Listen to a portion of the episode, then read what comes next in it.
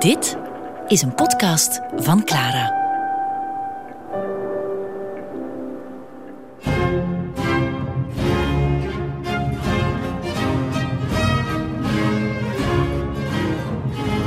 De Zonnekoning.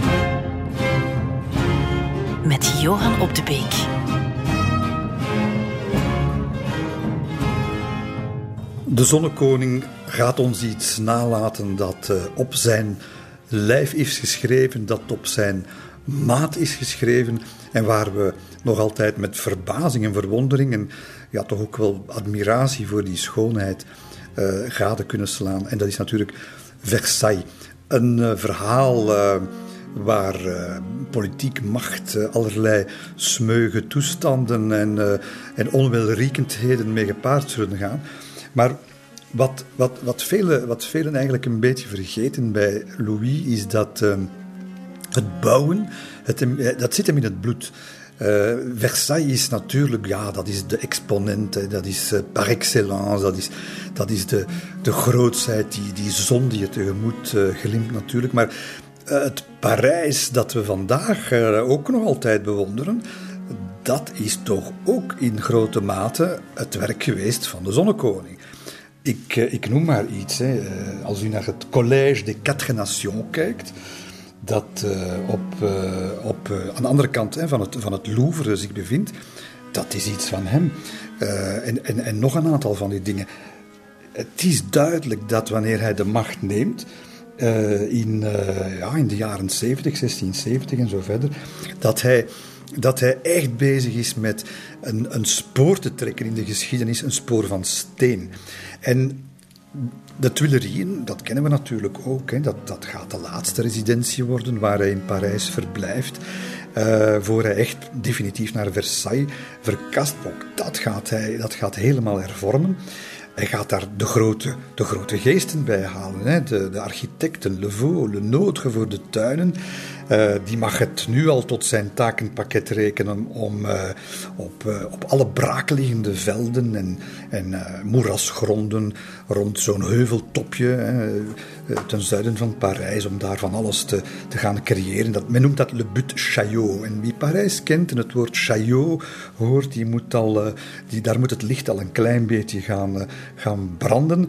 Want wat doet Notre? Wel, hij gaat over een lengte van bijna drie kilometer gaat hij alle gronden droogleggen, nivelleren en op de Butte dus op het puntje van die heuvel, gaat hij een plein aanleggen waarop acht wegen uitkomen. U ziet misschien al waar we ons bevinden, want dat plein krijgt door die acht wegen natuurlijk de vorm van een ster en zal daarom l'étoile worden genoemd natuurlijk. En dat is vandaag misschien wel de beroemdste plek van Parijs, misschien wel van Frankrijk. Daar staat de Arc de Triomphe van de grote opvolger van Louis XIV, Napoleon, die machtige triomfboog. En vanaf l'étoile, vanaf dan wordt dat zo genoemd, laat Le Notre in een prachtige glooiing naar beneden, een, een zeer brede rijlaan aanleggen. Het is alsof Le Notre al nadenkt over het verkeer van de 21ste eeuw, nietwaar? Want die wordt dan omzie, omzoomd door sierbomen. En wat is dat? Dat zal men noemen l'Avenue des Champs-Élysées. En dat wordt eerst nog even anders genoemd, Avenue des Tuileries, want niet te vergeten, daar liggen natuurlijk ook nog een gigantische uh, hoeveelheid waterpartijen en, Franse tuinen en wandelanen, waar wij nog altijd vandaag de dag kunnen van het zonnetje gaan genieten. Natuurlijk de, de Tuileries naast het paleis van Les Tuileries. Het is allemaal Le Notre, het is allemaal Louis XIV en het blijft daar niet bij, want hij gaat zich iets in het hoofd halen. Louis, waar dat is weer zo'n typische ministerraad waar ze allemaal, alle zeven die ministers, uh, denken dat hij niet goed meer bij zijn hoofd is. Als hij op een zekere dag uh, aan, die, aan die lange tafel uh, voorstelt van kijk eens, die muren, die middeleeuwse stadsmuren, die omwallingen, dat is niet meer van deze tijd. Dat belemmert de ontplooiing van onze hoofdstad. We gaan die slopen. Hallo, zegt bouwmeester Vauban, dat, wat, dat maakt u de, de, de muren weg. Dat, ja, de hoofdstad maakt u dan uitermate kwetsbaar als de buitenlandse vendels nog eens Noord-Frankrijk binnenwaaien. oorlogsminister Louvois, die wordt helemaal gek natuurlijk, want die, die wil precies het omgekeerde doen. en, en Louis, die doet volstrekt zijn zin. Die gaat volledig in tegen de lijn die alle voorgaande koningen hebben gevolgd. Namelijk Parijs versterken, een grote, enorme brug eigenlijk van maken. Niks van. Alles moet, er, moet naar beneden. En dat gebeurt natuurlijk. Al die vestingwallen kunt u al, afvragen. Dat, dat duizenden arbeiders uh, breken die af goed voor de economie natuurlijk. En niet alleen omdat ze werkgelegenheid daardoor hebben, maar ook omdat hij in de plaats iets anders brengt. Hij brengt leven in die stad, geen omwallingen meer. Dat betekent Parijs breekt uit zijn uit zijn, ja, uit zijn kettingen eigenlijk. En, en we kunnen daar nog altijd de, de, de triomfbogen die, daar, die, daar, die dat eren zien. Hè, aan de randen van, uh, van de oude stad. Le Porte Saint-Denis, Porte Saint-Martin, Porte Saint-Antoine. Dat zijn allemaal uh, overblijfselen van de zonnekoning. Staat er ook op, je kunt het zien vandaag nog. Ludovico Magno, hè, dat is de aan Louis de Grote.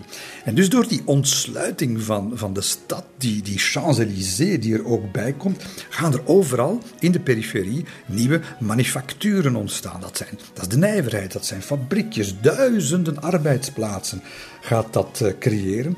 En ja, dat is, dat is Louis ten voeten uit, want wij hebben het in een vorige aflevering al gezegd. Hij is, hij is niet die man in de ivoren toren die alleen maar van goud houdt en van geklater en van vrouwen. Eh, dat is allemaal wel waar. Maar het is iemand die schrijft in zijn, in zijn testament, in zijn memoires, dat een vorst alleen kan overleven als hij gezag kan afdwingen. En wanneer kan hij gezag afdwingen? Men moet er ook vandaag een beetje naar luisteren, denk ik. Wel, dat kan alleen als u kan bewijzen dat u het algemeen belang dient en niet uw eigen belang. Het is de eerste taak van vorsten om na te gaan wat hun het applaus van het publiek oplevert of ontneemt. En dat principe, dat blijkt nergens zo duidelijk als bij het allerbelangrijkste bouwwerk dat hij in Parijs gaat ondernemen. En wat is dat? Wel, het is al sinds lang een, een, een euvel in, eh, in de stad uh, en in het land, uh, en ook voor het leger, dat telkens na een of andere veldtocht, en er zijn er al veel geweest, en er gaan er nog veel meer komen, dat daar natuurlijk, ja, triestig om te zeggen, maar daar komen natuurlijk mensen van terug, soldaten van terug, wiens leven vernietigd is, zonder ledematen, verlamd en dergelijke meer. En dat is erg voor die mensen, want ze hebben al heel lang de belofte gekregen van we gaan wel zorgen voor u. Nog geen enkele koning heeft dat gedaan. Bovendien hebben de Parijzen daar, daar, daar lak aan, niet lak aan, ze hebben er last van. Want uh, bijvoorbeeld in de, in de buurt van de, van de, pont, uh, van de Pont Neuf ja, komt het vaak tot baldadigheden. Je kent dat, hè? dat zijn daklozen, dat zijn werklozen, dat zijn mensen die ah, lastig doen omdat ze, ja, omdat ze niks hebben. En, uh, en Louis zegt, wel, ik ga daar een statement van maken. Hij gaat die belofte, die lang, lang geleden gehouden belofte, we gaan iets doen voor u. Hij gaat die houden en hoe. Want hij gaat een gebouw oprichten en dat wordt niet zomaar een gebouw. Dat moet en hij geeft die opdracht aan zijn twee belangrijkste ministers, Louvois en Colbert. Dat zijn niet de eerste de beste, dat zijn, dat zijn de toppers in het Rijk. En hij zegt, daar moet iets komen dat aan drie grote principes moet voldoen. En wat zijn dat?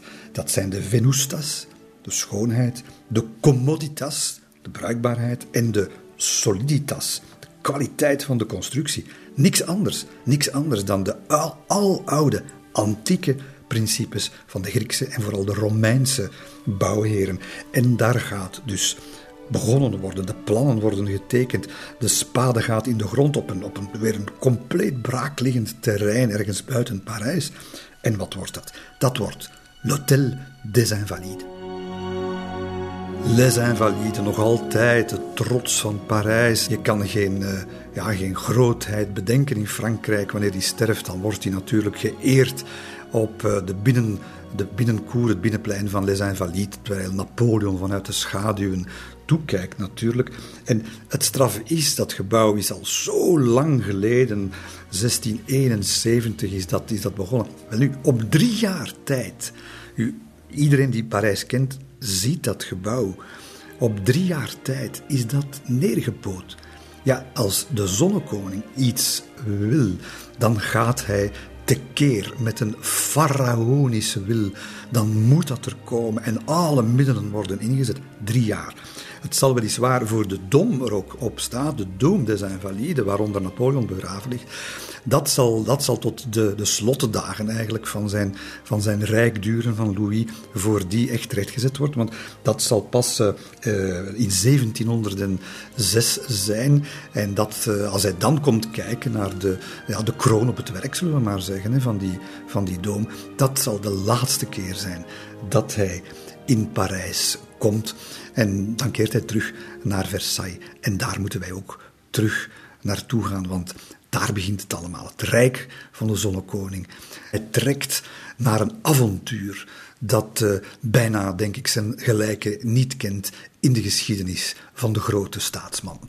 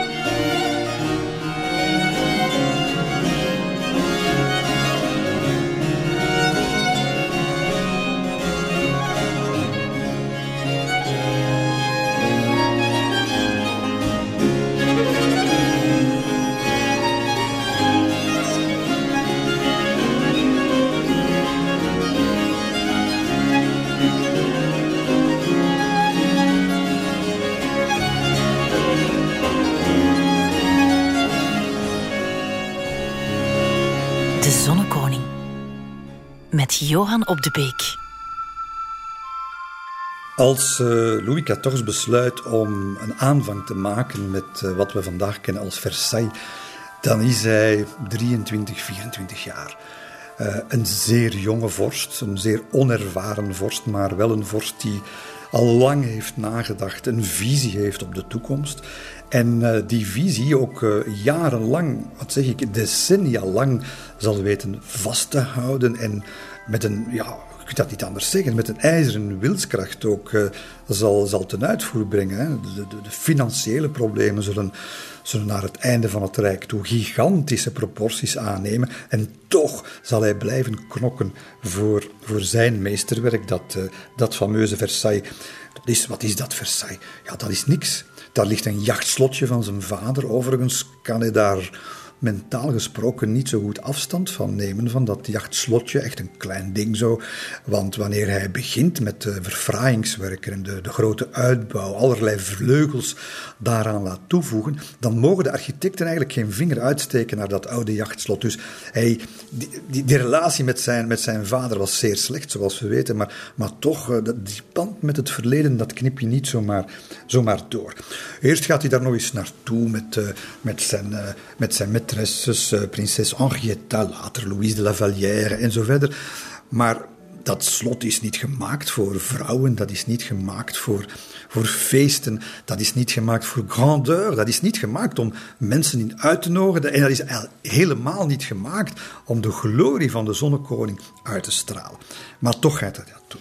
En hij, hij beveelt dus eigenlijk, ja, het, wordt, een, het wordt een, een, agenda vol bouwplannen, graafwerkzaamheden, astronomische uitgaven die zich daar gaan uitspreiden. En het is natuurlijk de grote Colbert, die, de, de surintendant van de gebouwen en van financiën, die dat allemaal uh, moet, uh, moet uh, verhapstukken. Hè.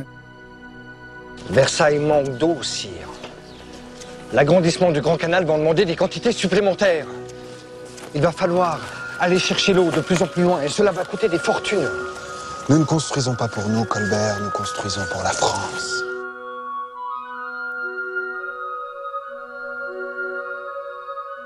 De eerste jaren kosten de verfraaiingen van, uh, van Versailles, want dat zijn nog maar verfraaiingen, dat kost al vier keer meer dan wat er bijvoorbeeld aan het, het veel oudere kasteel aan Fontainebleau gespendeerd wordt.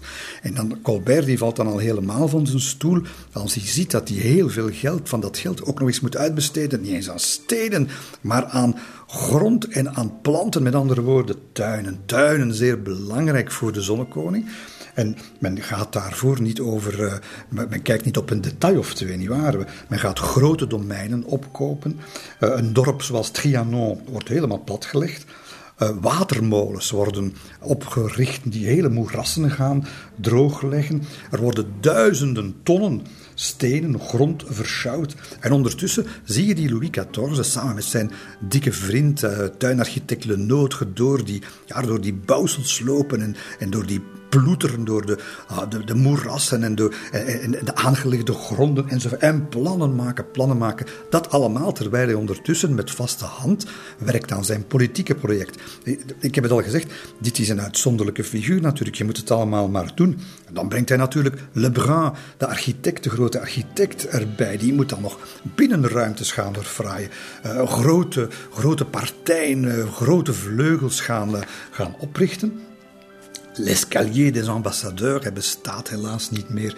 Maar dat, ook dat moet dan nog monumentale trap. En je moet zich dat voorstellen, de ene bouwplaats is nog niet af of aan de volgende is men al bezig. En wanneer het hof uiteindelijk eh, jaren later in dat kasteel binnenkomt en zijn kamertjes zoekt en zo, dan, dan is dat stappen over de, over de truwelen en, over, en door het bouwstof. Als, de, als er iemand moet bevallen, ja, dan moeten we daar een kamer voor zoeken die een beetje rustig is, want de kamer van de hertogin is niet klaar. Daar wordt nog aan de, aan de schouw gemetst. Dat soort, en dat duurt tientallen jaren. Hè. Dat men, men is daar voortdurend aan bezig, bezig, bezig. Als iets hem niet aanstaat, dan moet het veranderen. Moet je dat voorstellen? In, in Versailles, als u nu in Versailles binnenkomt, dan kan je met de hand op het hart zeggen: daar is geen steen op de andere gezet zonder dat hij dat zo gewild heeft. Daar is geen boom geplant zonder dat hij dat zo gezien heeft. Er ligt geen laan, er ligt geen schilderij, er is geen, er is geen versiering uh, die, uh, die uit die tijd stamt. Of hij heeft het zo gewild. Natuurlijk zijn het Lenotre, Levaux, Lebrun en zo verder die daar... En, en natuurlijk de grote architect Ardouin Mansart van Versailles die daar gestalte aan geven. Maar elk standbeeld, elke waterpartij, dat is allemaal eerst door de handen gegaan, door de, over de, door de blik goedgekeurd van de zonnekoning. Het was zijn project en het is nog altijd zijn project. En dan krijg je natuurlijk dan krijg je dingen die nog nooit iemand gedaan had. Uh, op een zeker moment, ze zijn nog volop aan het bouwen. 1667 gaat hij daar plotseling zeggen van ik heb nog een paar duizend man nodig. Ah ja, zegt Colbert. En waar moet dat nu weer voor dienen? Wel, we gaan even een waterslootje uitgraven. En dat waterslootje dat moet 1670, eh, jawel, 1670 meter lang en 120 meter breed worden. Met een dwarskanaal dan nog eens van 1013 meter. En dat is natuurlijk, we kennen het nog altijd, Le Grand Canal. Want uh, Louis vindt dat als hij daar binnenkort feesten gaat geven, dan moet je daar niet zomaar naar eventjes een, een zwembadje kijken, nietwaar? Nee, daar moet een driemaster kunnen opvaren. En ook twee jachten, liefst ook nog een galei, een paar sloepen. We gaan daar wat Vlaamse matrozen voor importeren, want je kunt dat natuurlijk niet laten varen zonder de gepaste bemanning. En dus voilà, daar kan een heel contingent Zwitserse gardes zich te pletter gaan graven aan die, aan die kilometer lange waterkanalen. En dat komt er allemaal. Het komt. En die budgetten, die stijgen en die stijgen. Uh, is dat geldverspilling?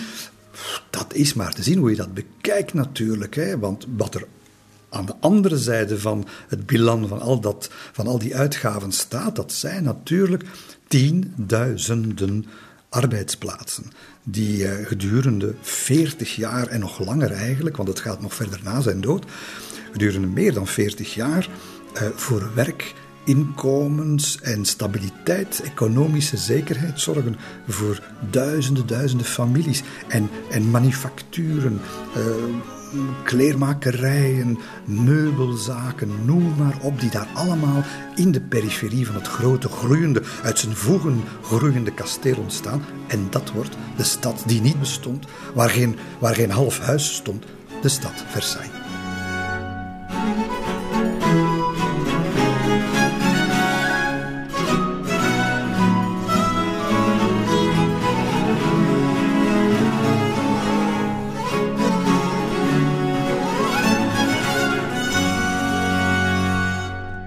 Nu, Louis is geen man die men ooit heeft kunnen betrappen op, uh, laat ons zeggen, een overmaat aan geduld.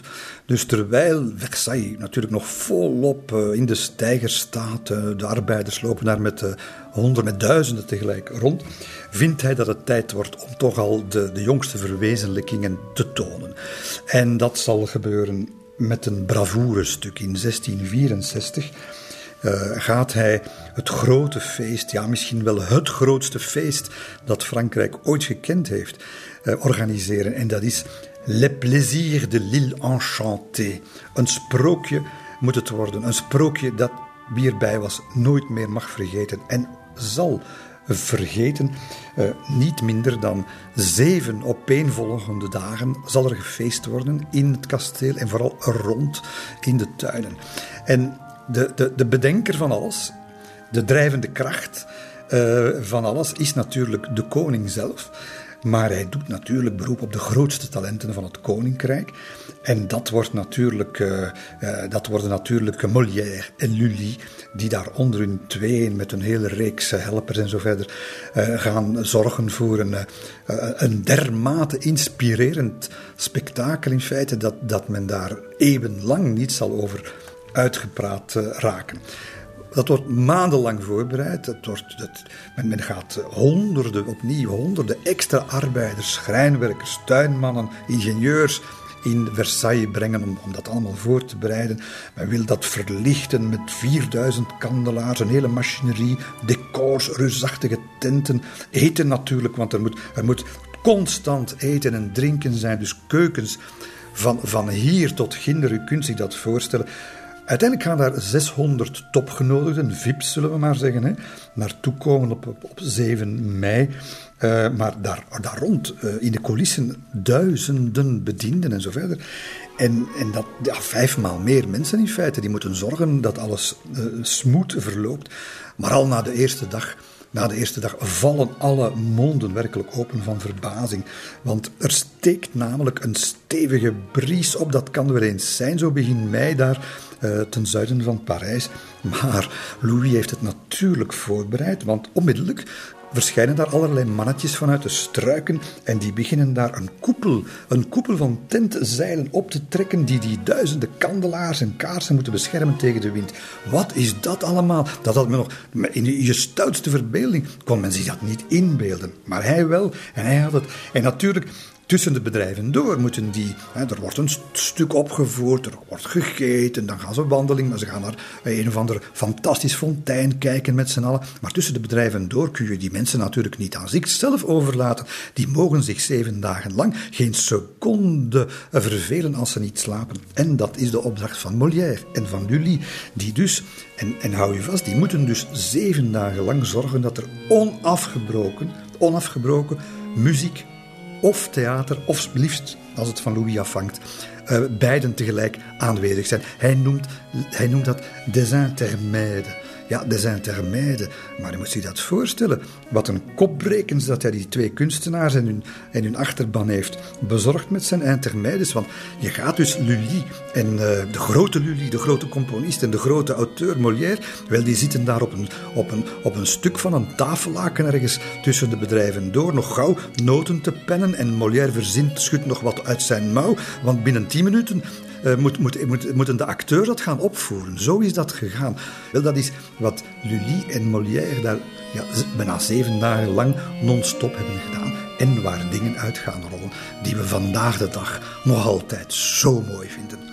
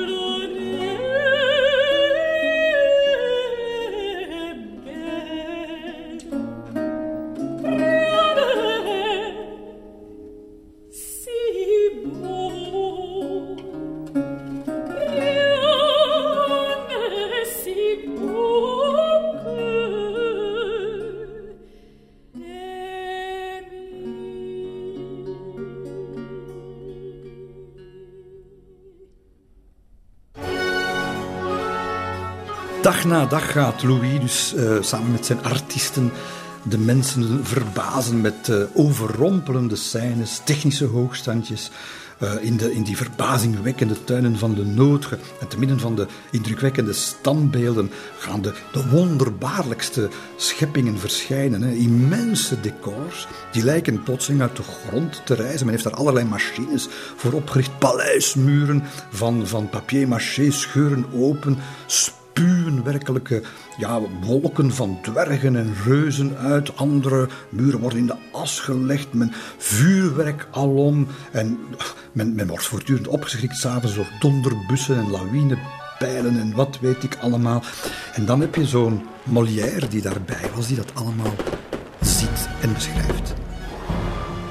Het leek alsof hemel, aarde en water tegelijkertijd in brand stonden en de vernietiging van het superbe paleis van Alcine, net zoals de bevrijding van de ridders die er opgesloten waren, slechts kon plaatsvinden dankzij mirakels en wonderbaarlijkheden. De hoogte en het aantal raketten, fusées die over het wateroppervlak rolden en andere die eruit leken op te springen nadat ze erin ondergedoken waren, het was allemaal zo prachtig, groots en wonderlijk dat niets de betovering beter in beeld had kunnen brengen.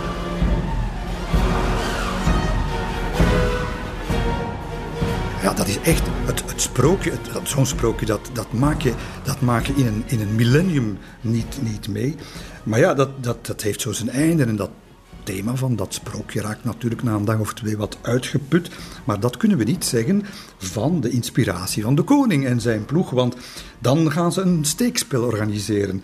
Natuurlijk tegen de Turk en de Moor. Uh, en natuurlijk wint de koning, dat is uh, heel vanzelfsprekend. Vervolgens gaan ze kijken naar, uh, naar Les Fâcheux van, van Molière. Nauwelijks 15 dagen heeft hij daarvoor gehad om dat te schrijven, om dat in te studeren, om dat te repeteren en op te voeren. Les Fâcheux. je kunt het gaan vragen aan gelijk welk theatergezelschap. Hoe lang is er vandaag over doen? Pour montrer lieux des fâcheux à la ronde. Nous venons, cher public, du passé de ce monde.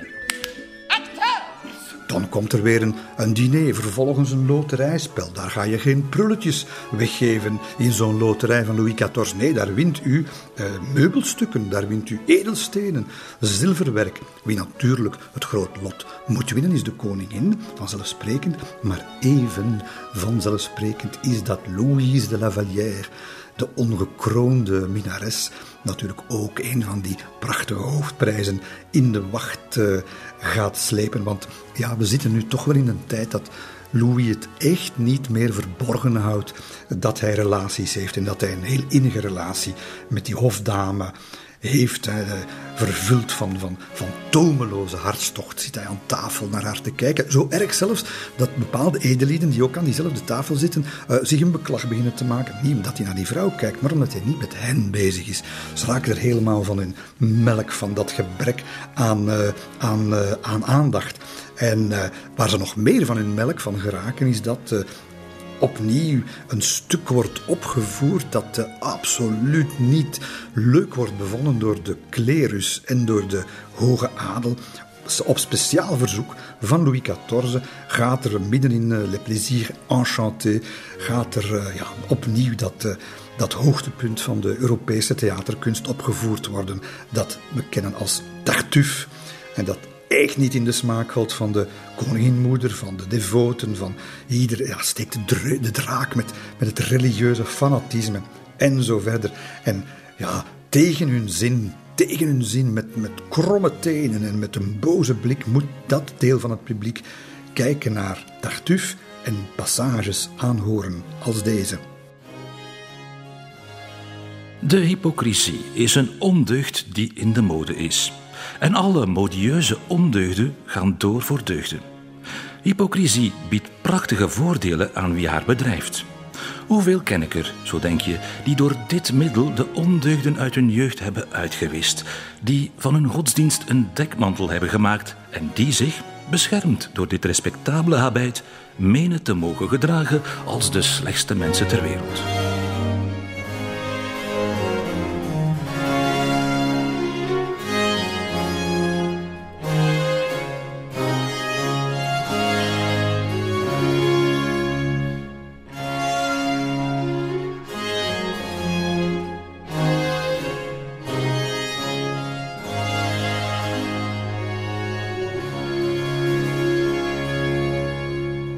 Er wordt al jaren getimmerd aan dat uh, Versailles. En in 1678 gaat de zonnekoning, hij is 40 jaar nu op het hoogtepunt van zijn macht. Hij heeft de belangrijke vredesakkoorden afgesloten. Wel, hij gaat nu een, een, historische beslissing nemen die Versailles gaan maken tot wat het uiteindelijk geworden is. Hij zegt vanaf nu, vanaf uh, ja, heel binnenkort eigenlijk, gaat het uh, Hof helemaal weg uit Parijs. Het Hof, maar dus niet alleen het Hof, de regering, de administratie, het militaire apparaat, alles wat telt, weg uit Parijs. En alles wordt geconcentreerd in Versailles. Versailles moet het centrum van het Rijk worden. Daartoe moet natuurlijk nog veel meer gebouwd worden. En dus daar gaan we. Uh, Ardouin Mansart, de architect, nog eens twee enorme vleugels erbij. Die kennen we vandaag. L'Aile du Midi en uh, de Orangerie. De Cour des Marbres kennen we ook vandaag. Uh, gaat zich nu uitstrekken aan de voorzijde van het kasteel. Wat u ook nog altijd kunt bewonderen zijn, wanneer u voor het kasteel staat met de rug naar, het, naar, het, eh, naar de toegangspoort, dan ziet u links en rechts ziet u grote lanen en twee prachtige klassicistische gebouwen. Dat zijn uh, Les Grands et Petites Écuries, de stallen van de koning. Daar zitten nu kunstenaars in en uh, een kunstacademie. Maar toen zaten daar dus niet minder dan 2000 paarden. Paarden waren natuurlijk heel belangrijk in die tijd. Paarden, 500 ritmeesters, chirurgijnen, postilions, paarden, hoefsmeden, verzorg, noem maar op. Dus de stallen zijn, ja, de stallen dat zijn op zich, en dat wilde hij ook zo, dat zijn gewoon kleine paleizen. Daar zou, daar zou de eerste, de beste Duitse hertog natuurlijk uh, zijn half fortuin aan besteed hebben. Nee, voor Louis is dat net goed genoeg om de paardenstront in te laten neervallen. Wel, daar recht tegenover staat natuurlijk het echte kunstwerk. Uh, die, uh, het kunstwerk dat, dat nu ondertussen 3, 4, 5 procent van het jaarlijks staatsbudget gaat uh, opslorpen. Dat is ongeveer evenveel als drie jaar oorlog. Dus dat is, dat is gigantisch.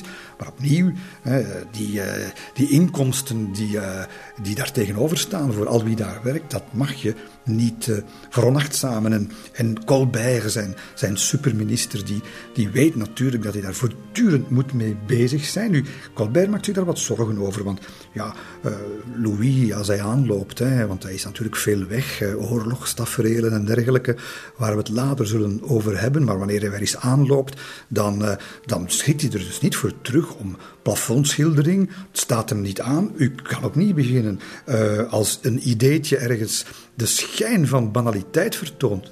Afbreken die boel. Uh, en dat, opnieuw, Colbert moet daar de kosten voor, voor betalen. Hij moet dat allemaal vinden. En hij vraagt dus op een zekere dag, hij is het een beetje beu, hè, de minister.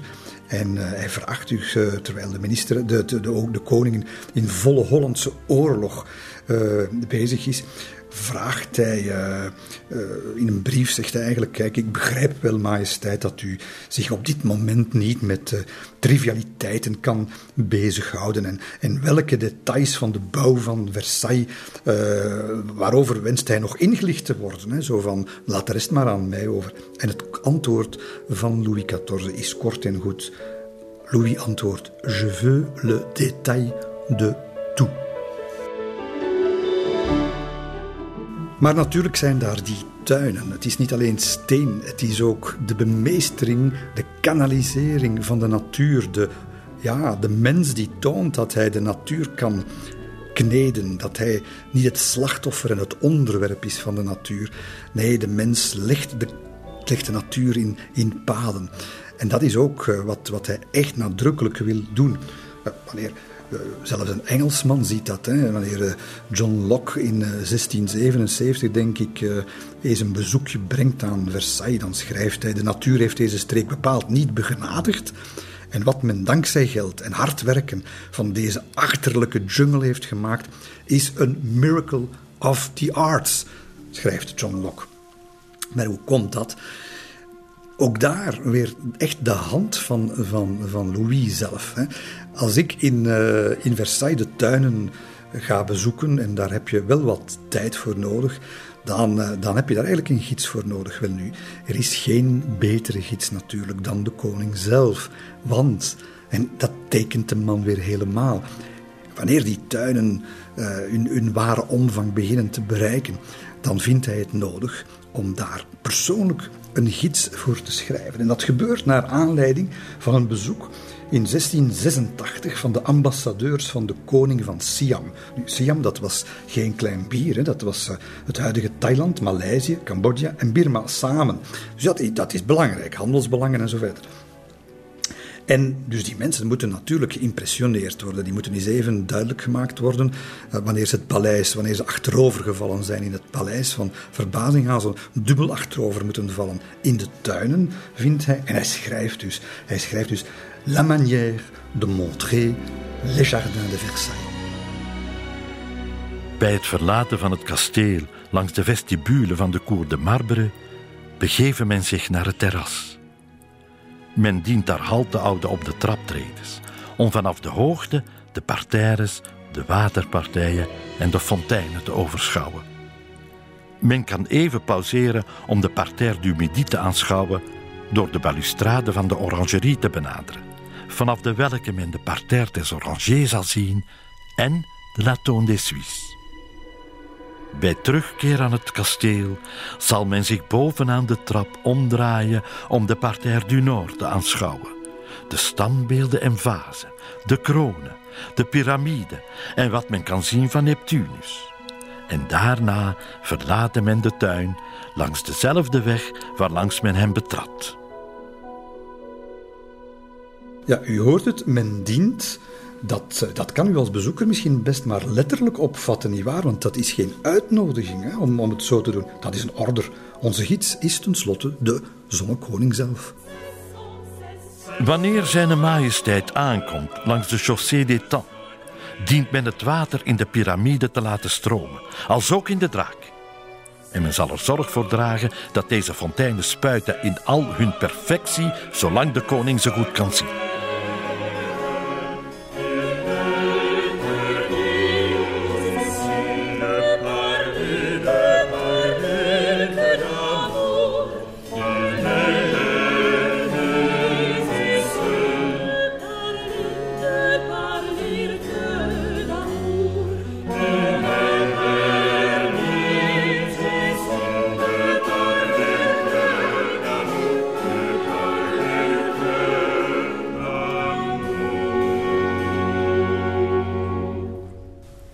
Kost, inderdaad, het kost handvol geld.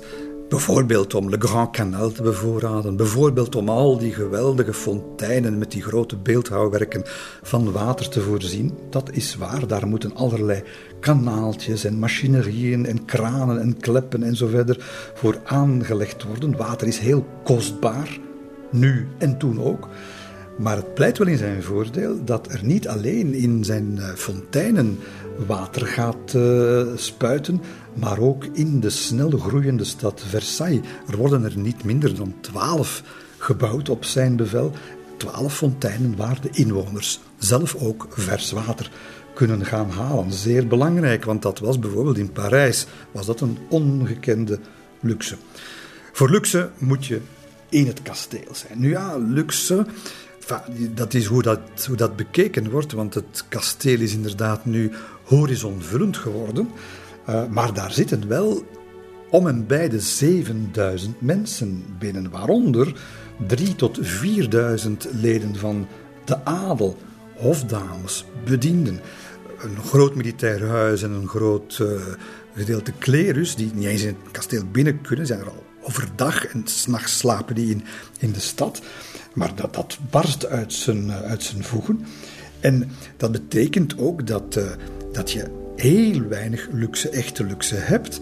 Merkwaardig, hofdignitarissen die wonen, ja, er zijn 189 kleinere appartementen. Die hebben dan soms een antichambre met nog een werkkamertje. Als je geluk hebt, een garderobe.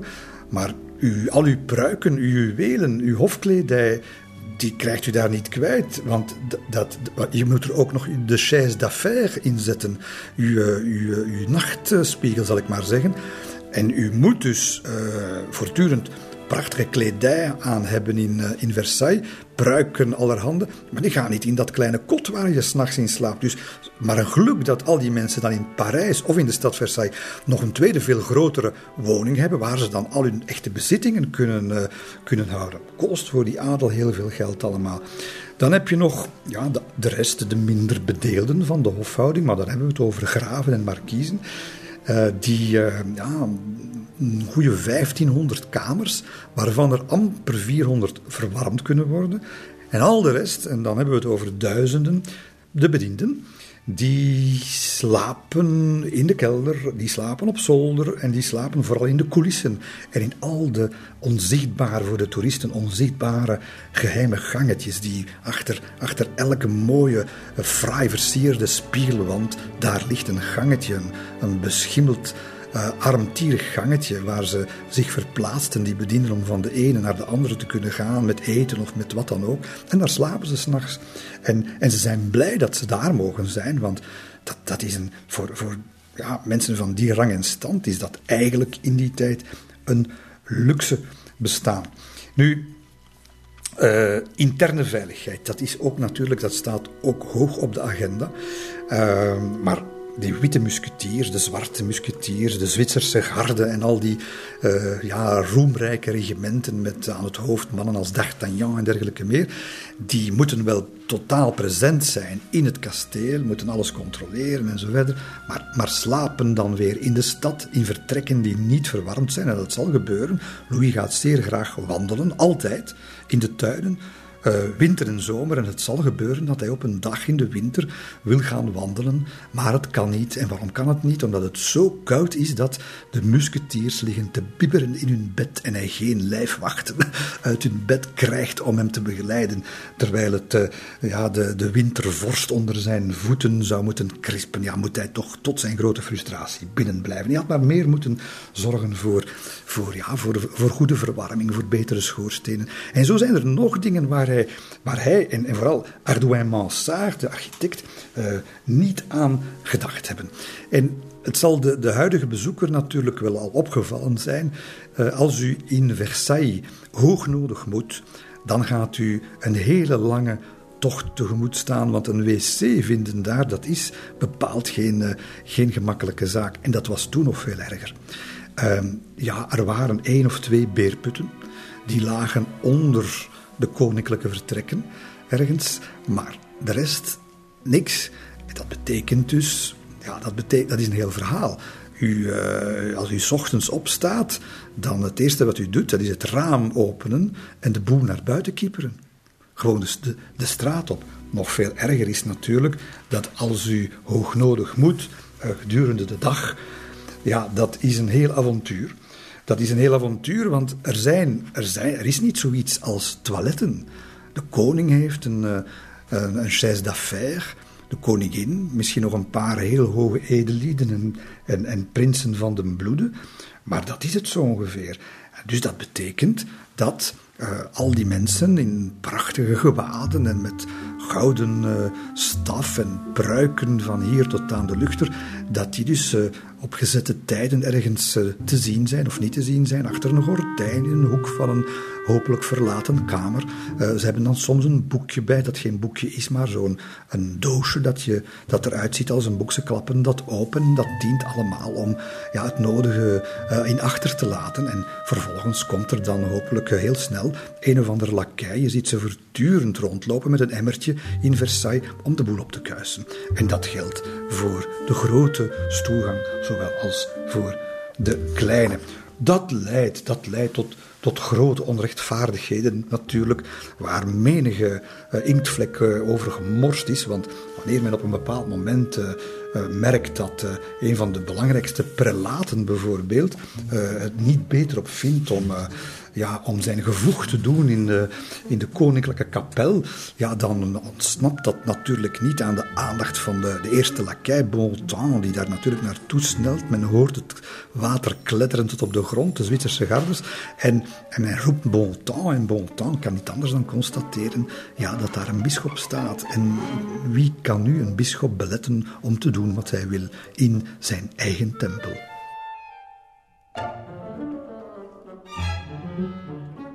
Dan heb je zo'n graaf de Bussy, die uh, zich er toch wel een beetje over verwondert wat hij meemaakt uh, wanneer uh, twee hofdames, de dames de Sceaux en de Tremouille, om ze niet bij naam te noemen, in hun theaterloge, in het Koninklijk Theater, overgegaan zijn tot de stoelgang. En vanwege de geur de boel maar naar beneden gooien in de zaal. Dat leidt daar tot oproer. Ja, je hebt echt vuil lakken genoeg hoor, daar in, in Versailles. De hertog de Vendôme bijvoorbeeld, die aarzelt niet om zich te wassen in zijn nachtspiegel. Uh, zijn collega, de La Rochefoucauld, die stelt er prijs op om zakelijk bezoek te ontvangen terwijl hij zijn behoefte doet misschien op die manier de koning imiteren, maar dat was om andere redenen. Uh, u, u, heeft de hertogin de Bourgogne. Ja, die kan zich ongelooflijk storen aan de zoon van de hertog de Pontchartrain, want die, uh, die, die man die, die, die, die spuwt zijn tabaksfluimen, zo zegt zij, tot aan de voeten van de koning. Ja, dus als je daar op dat glanzende parket van de Galerie des Glaces rondloopt, moet je wel even uitkijken waar je de doorluchtige voet zoal plaatst. Dus met andere woorden, Versailles geen toonbeeld van hygiëne. Het is te zeggen, het is te zeggen naar, naar onze normen vandaag. Want wij moeten erbij zeggen, het had zeker beter gekund. Dat geeft Louis trouwens helemaal op het einde van zijn leven ook toe, dat het allemaal wat snel moest gaan. Maar naar de normen van die tijd, men heeft natuurlijk heel andere begrippen over hygiëne. Men heeft namelijk nauwelijks begrippen over hygiëne of verkeerde. Water. Water, dat is gevaarlijk. Men was zich niet. Men was zich eigenlijk nooit. Uh, men was zich niet omdat uh, ja, men ervan uitgaat dat water de bron is van, uh, van ziektekiemen. Waarom heeft dan zo'n Louis XIV toch een bad, zal u zeggen? Want hij heeft een appartement de bain zelfs in de centrale vleugel van het kasteel laten opbouwen. Prachtig ding, achthoekig, allerlei soorten marmer uit één uh, brok uh, uh, is, is de trap gehouden. Trap is natuurlijk Henegouws marmer. daar zijn naar het schijnt 50 jaarlonen van een beeldhouwer ingekropen. en, en, en alleen hij kwam daar met Madame de Montespan. Nu, als ze zich niet wasten, dan kunnen we het aan onze verbeelding overlaten, waarvoor ze het bad in l'appartement de bain dan wel hebben gebruikt. Hoe was men zich niet? Men was zich men, men, men verschoont zich, zal ik maar zeggen, door wat men toen noemde la toilette sèche. En wat is dat? Wel, dat is het, het schoonwrijven van de huid met wit linnen.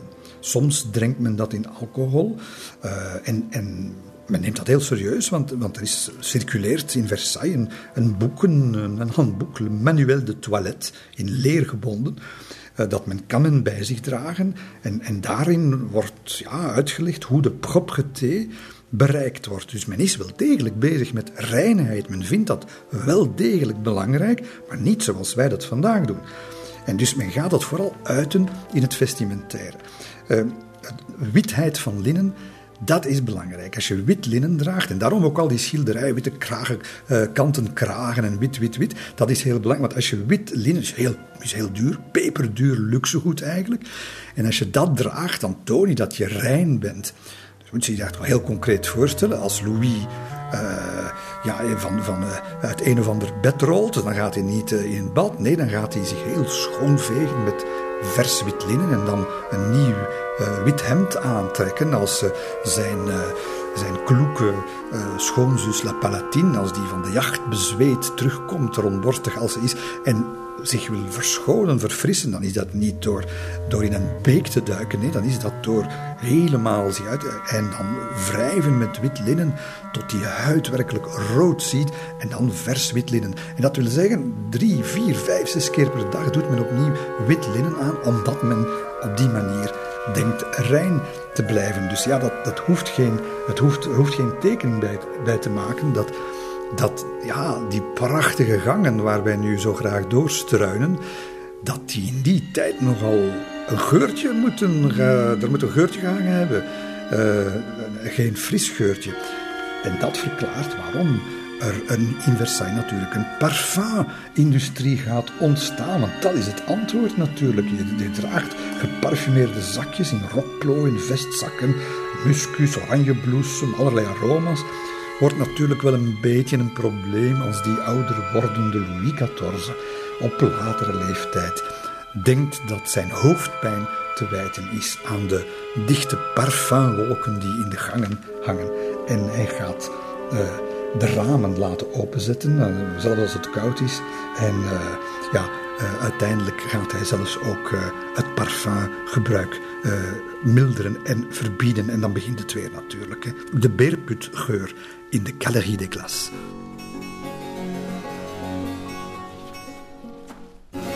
Je portais dans une cage deux moineaux que j'avais pris. Je portais dans une cage deux moineaux que j'avais pris. Lorsque la jeune Clarisse fit dans un sombre bocage briller à mes yeux surpris l'éclat de son beau visage. Hélas, hélas, dis-je au moineau en recevant les coups de ses yeux si charmants à faire des coquettes. Consolez-vous, consolez-vous, pauvre petite bête.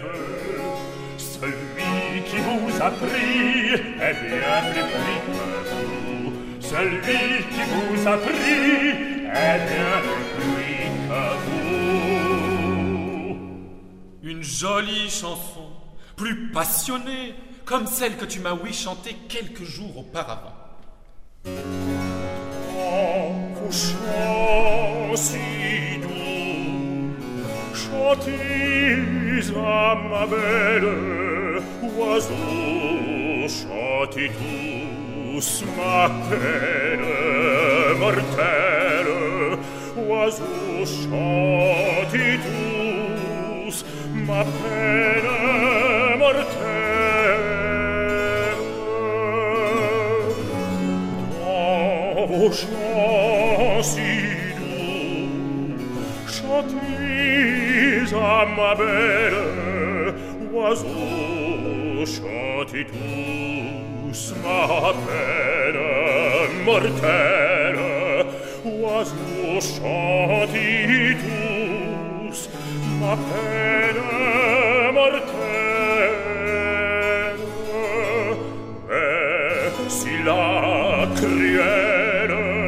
se met en courroux au récit fidèle des mots que je sens pour elle, oiseau, taisez-vous, oiseau,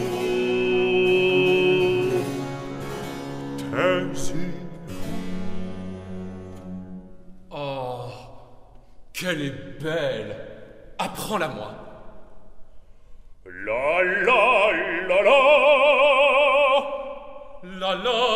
la la la Fa fa fa fa Fat toi-même oh.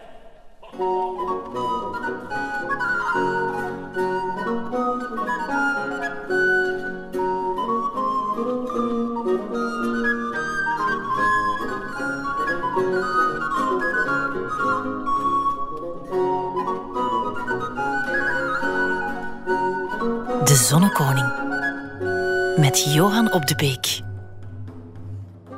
Wie we ondertussen natuurlijk niet uit het oog mogen verliezen, is Athénaïs de Montespan, de, maîtresse van de koning. Hè, de, haar blonde haar haar slanke postuur en alle gepaste denkbare welvingen. Natuurlijk de oogappel, de oogverblindende verschijning. Hij is dol verliefd op haar neemt ze overal mee. Het is, je, kan er niet, je kan er absoluut niet naast kijken. En dat gaat ertoe leiden dat wanneer uh, vier jaar eigenlijk na dat eerste zeven dagen durende feest, uh, Le Plaisir de l'Île Enchantée, vier jaar nadien, in 68, 1668, gaat hij opnieuw zoiets uh, laten opvoeren. En dat feest gaat deze keer Le Grand Divertissement Royal heten. Opnieuw een totaal spektakel. Uh, dat gaat een derde van het jaarbudget van Versailles uh, kosten. En officieel staat dat feest in het teken van de vrede van uh, Aken. Eigenlijk ja, de zogezegde overwinning van Frankrijk op de Hollanders. Minder weergaloze overwinning dan Louis het wil voorspiegelen, maar enfin, toch een reden voor feesten. Maar eigenlijk, eigenlijk, en dat, dat voel je aan, iedereen voelt dat aan natuurlijk, naast de verovering van Vlaanderen wil hij ook nog iets anders vieren. Het is natuurlijk, en met een jaar vertraging, oké, maar het is de verovering van die vrouw, van die Athénaïs de Montespan. En het gaat werkelijk het summum worden van de barokperiode. Het zal een korter feest worden, maar het zal prachtig zijn. Er gaan, er gaan pronkstukken, drakenfonteinen, reuzenslangen, pythons van marmer en goud. Je, kan het, je kan het niet voor. De beste beeldhouwers hebben zich uit de naad gewerkt om iets te maken. Bosques, stervormige labyrinthen. Enfin, het is niet op te noemen. En dan die onafscheidelijke tandem natuurlijk. Hè. Molière, Lully, die van alles uit hun brein, uit dat fantastische creatieve brein gaan, uh, gaan toveren. Een van de artistieke toppunten van, van het feest is... Uh, is de opvoering van, van het, uh, ja, het stuk van uh, Molière en Lully, de muzikale komedie Le Mari Confondu. Met wel honderd acteurs, dansers, of orkest en zo verder. En opnieuw hè, gaat Molière zich natuurlijk weer die meesterlijke uh, criticaster van zijn tijd tonen. Grappig, ja, maar met de slagkracht van een voorhamer veegt hij eigenlijk de vloer aan met de morele conventies. En het, het de plot beschrijft, beschrijft de, de lotgevallen nogal tragisch van een boer, een herenboer, die wordt bedrogen door zijn vrouw. Uh, het zijn eigenlijk twee aristocraten die de minnaars van zijn vrouw zijn. En, en die vrouw die minacht eigenlijk haar eigen man, omdat hij eigenlijk maar een, een lage maatschappelijke positie heeft. Molière wordt daar giftig van, van zo'n attitudes. En dat wordt dus een, een ontluistering van de dubbele moraal van een bepaald soort adel. Eh, dat wel vindt dat ze moreel superieur zijn ten aanzien van de rest van de, van de wereld, maar eigenlijk geen knip voor de neus waard. En dat smijt Molière ze uh, in hun gezicht. En daar wordt hartelijk om gelachen door een deel van het publiek, maar vooral door Louis XIV. En dan lacht iedereen mee, zij het groen. En het is duidelijk, hij, is, uh, hij staat, het, het is het summum van zijn, van zijn van zijn jonge jaren. Hij voelt zich goed. Uh, er is een, een soort van ja, superioriteit die van die man afstraalt. En een liefde natuurlijk ook. En ja, de, de, de avond gaat, gaat magistraal eindigen in een vuurwerk dat drie kwartier duurt. Dat uh, met de ene, de ene na de andere stunt, hè, die het publiek boven boven het Grand Canal. Dus dat weerspiegelt zich allemaal nog eens in dat water van, van, de, van de Grand Canal. En dan gaat men plotseling, ja, nadat men al die parterres en die standbeelden, die sculpturen heeft zien oplichten door die vuurpijlen, gaat dan plotseling alle aandacht door het kasteel zelf getrokken worden. Want van binnenuit gaan, wordt het eh, eensklaps eigenlijk verlicht door honderden kandelaars die, die ja, een gloed het park laten instralen. En dat begrijpt iedereen die daar ter plaatse is. Dat is natuurlijk de gloed van de zonnekoningen. En u kunt het al horen, de kreten van ontzette vreugde over deze grand finale. Maar Louis zou natuurlijk zichzelf niet zijn als het daarbij zou gebleven zijn. Want plotseling schieten daar de allerlaatste vuurpijlen naar het uitspansel van de nacht. En ze maken, ze schilderen eigenlijk een, een duidelijke figuur tegen de nachtelijke hemel. Een figuur die kilometers tot in de omtrek moet zichtbaar geweest zijn. En wat ziet men? Men ziet twee in elkaar vervlochten letters van vuur. Tweemaal de L, de L van Louis.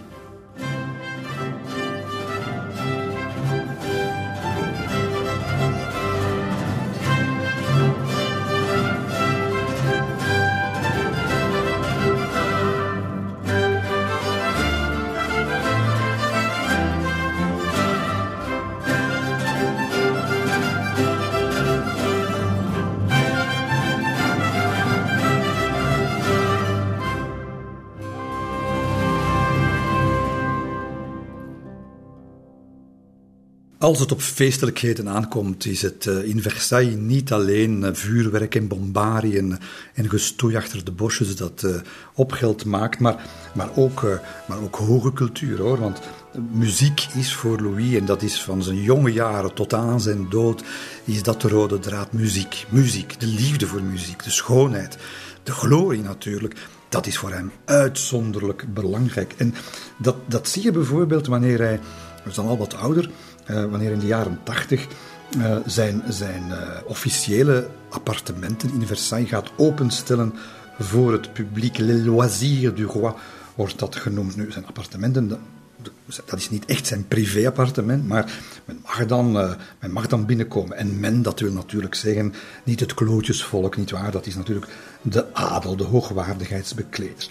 En drie keer per week mogen die naar de, de talrijke appartementen komen en dan zoals de Mercure Galant het in die uh, tijd zo aardig in zijn kolommen schrijft. De koning, de koningin en de hele koninklijke entourage dalen af van hun hoogte om met de verzamelde aanwezigen te spelen. Jawel, te spelen, want hoe moet je je dat voorstellen? Wel, het gaat hier echt wel om hoogstaande verstrooiing, maar ook, laten we zeggen, geciviliseerd vermaak en, en gewoon platvloerse kansspelen. Allemaal door elkaar, de ene zaal na de andere. Hoe gaat dat in zijn werk? U komt binnen, uh, samen met vele anderen, prachtig gekleed, uh, lakeien, kandelaarsspruiken en dat soort dingen.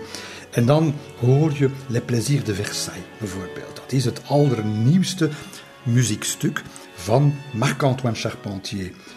Die man kennen we, jawel, wie naar de Eurovisie-uitzendingen kijkt, weet dat dat uh, een mooie historische herkenningstune heeft. Hè. Gaat er dan vooraf is van Charpentier.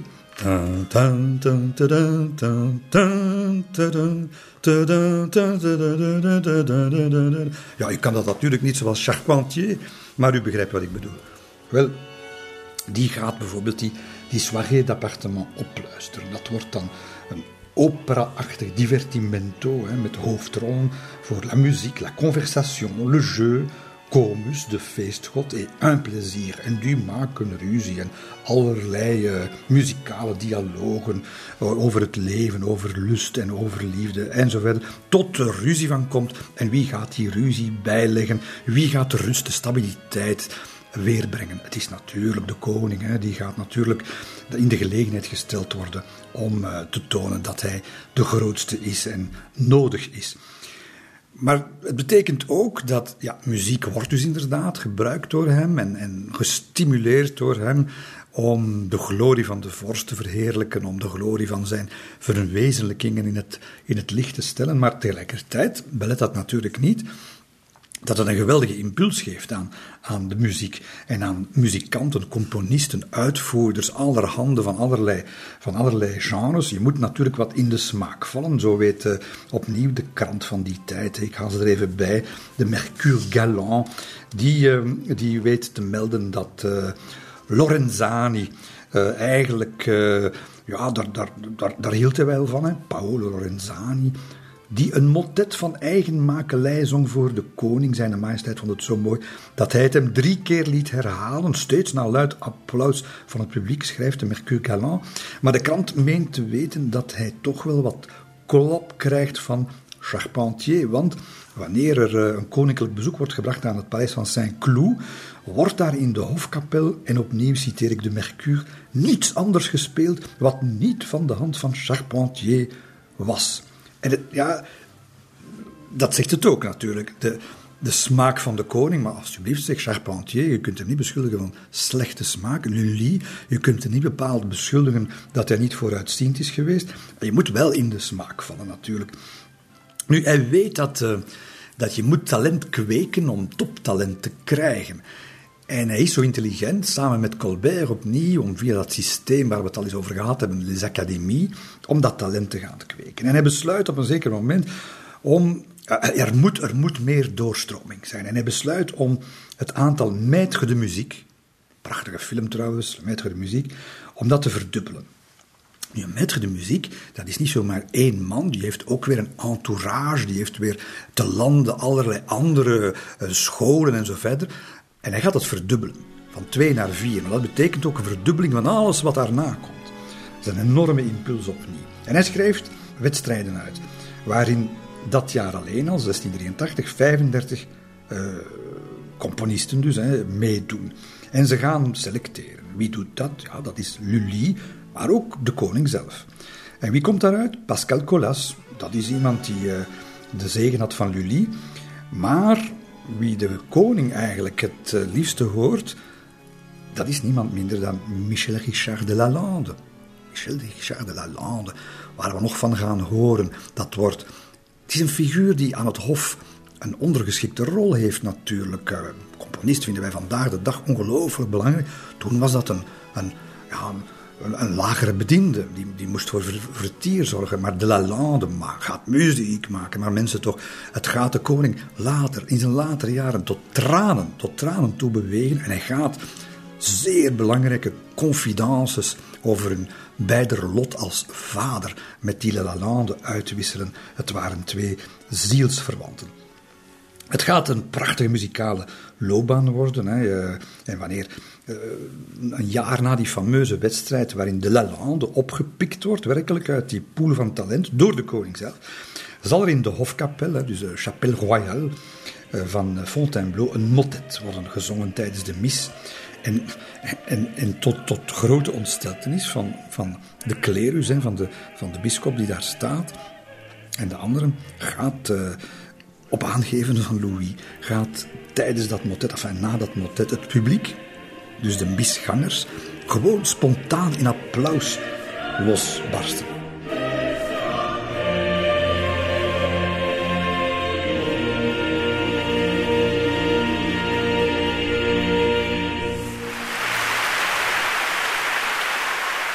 Het zegt veel over het belang van muziek. Je, je kunt geen kamer binnenkomen of er moet muziek zijn. Als in, de, in de ministerraad staat een klavecimbel waar hij, ik weet niet of hij goed speelde, maar hij tokkelt daar af en toe eens een paar noten op. Het appartement later, wanneer hij met zijn, eh, met zijn geheime vrouw, Madame de Maintenon, gaat, uh, gaat samenwonen.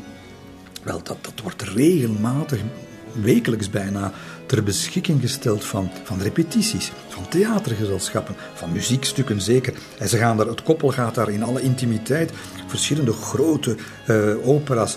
Uh, Esther wordt daar gerepeteerd. Uh, om de haverklap zie je dus in Versailles muzici, acteurs, actrices, allemaal per koninklijke karos. Allemaal binnen. Ze komen hun stukken repeteren en de koning gaat, ja, gaat dat applaudisseren, aanmoedigen. Soms is een wijze raad geven.